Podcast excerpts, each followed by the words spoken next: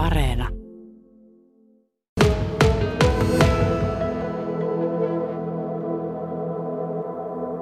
Siinä vaiheessa, kun mulla oli se juova-vaihe päällä, me puhutaan juovasta ja raittiista vaiheesta alkoholismisairaudessa, niin siinä juovana aikana elämänhallinta oli mennyt jo niin huonolle tolalle, että hyvin lähellä oli menettää elämässä aivan kaikki, terveyttä myöten. Onko sulla perhe? Mä asun vaimoni kanssa kahdestaan, että lapset on jo aikuisia, ovat maailmalla. Minkälaista sun juominen oli ollut? Sehän kiihtyy pikkuhiljaa, että se loppuvaiheissa oli sellaista, että kaikki mahdolliset vapaa-ajat oli kännissä. Mutta sä olit työelämässä kuitenkin koko ajan.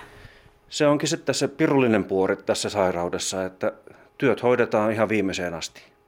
Se on se kulissi, mikä pitää saada näkymään ulospäin, että kaikki on hyvin. Työt hoidetaan ihan viimeiseen asti.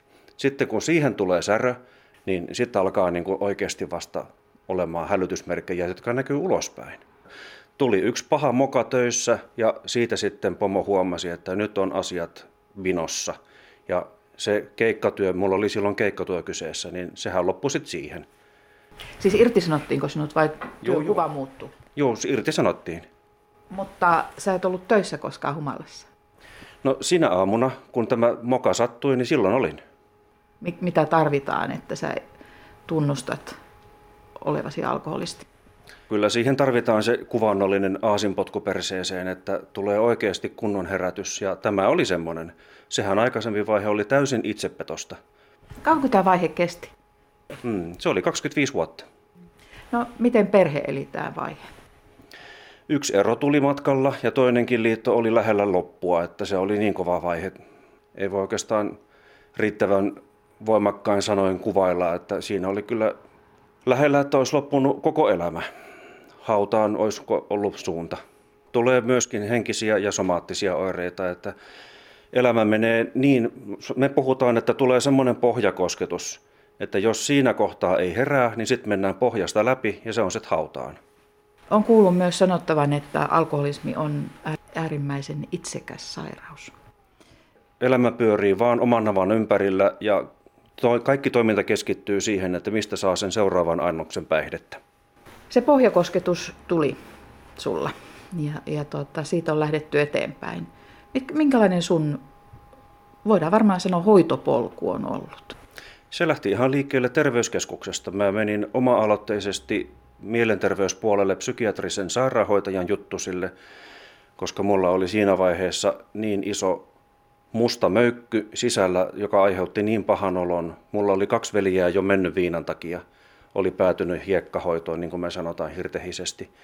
Ja tämä oli aiheuttanut mulle niin ison mustan möykyn sisällä, että mä menin sitä purkamaan sitten psykiatrisen sairaanhoitajan juttusille ja hänen kanssa muutaman vastaanottokäynnin jälkeen päästiin sitten pureutumaan siihen oikeaan juurisyyhyn, mikä on kaiken taustalla se päihde. Ja sitten kun me löydettiin se juurisyy, niin sitten hän ammattilaisena osasi ohjata oikeaan suuntaan, niin siitä lähti sitten se lopullinen oikea suunta tässä hoitopolussa eteenpäin. Minkälaista on ollut tutustua uudestaan itseen? Se on ollut aika mielenkiintoinen matka, paljon on oppimista vieläkin ja se on oikeastaan semmoinen, että elämässä muuttuu ihan kaikki. Ja sen myötä on sitten tullut tämä kipinä myöskin siihen, että nyt kun mä olen saanut uuden elämän, niin sitten on mahdollisuus käyttää sitä paremmin.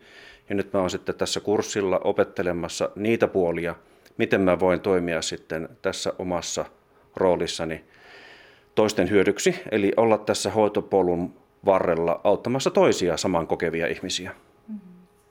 Mä oon sairastanut masennusta elämästäni 12 vuotta.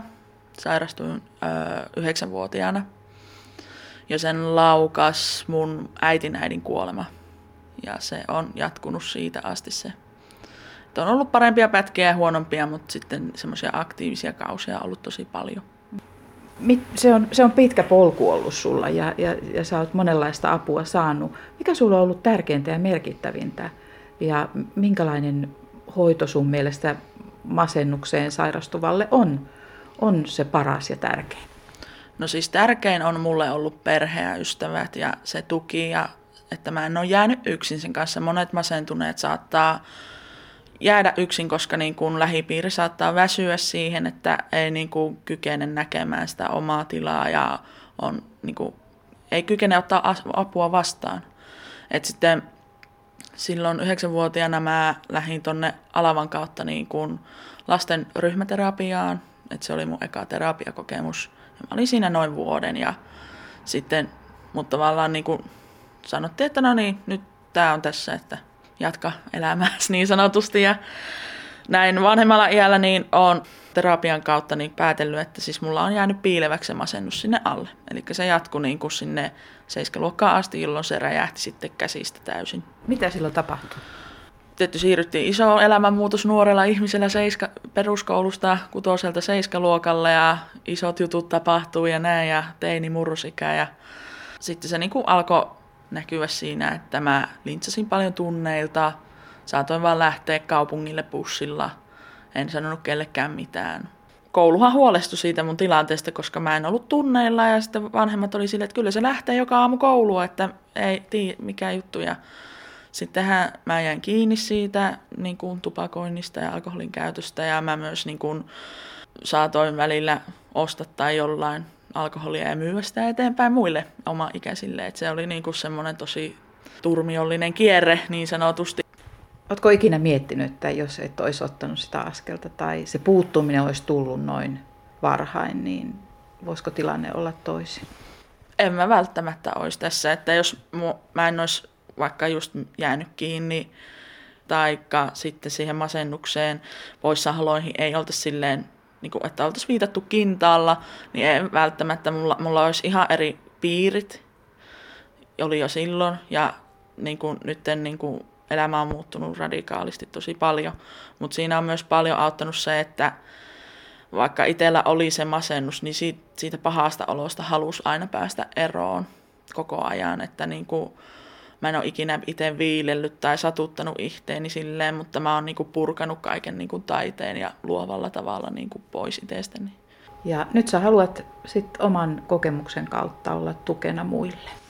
Joo, ja varsinkin lapsille ja nuorille, jotka ei niin kuin, koska siinä murrosiässä niin kuin on paljon vahvoja tunteita muutenkin, niin se masennus voi olla siellä taustalla semmoinen niin kuin kuten Kari tuossa sanoi aiemmin, että musta möykky, joks, joks, joska, jokska minä olen sitä myös itse kuvannut, että sisälle kertuu semmoinen musta möykky. Kaikilla se on erilainen, että mulla se ä, aiheutti myös niin kuin, niin kuin silleen semmoista väkivaltaista toimintaa ja kaikkea tällaista. Mm.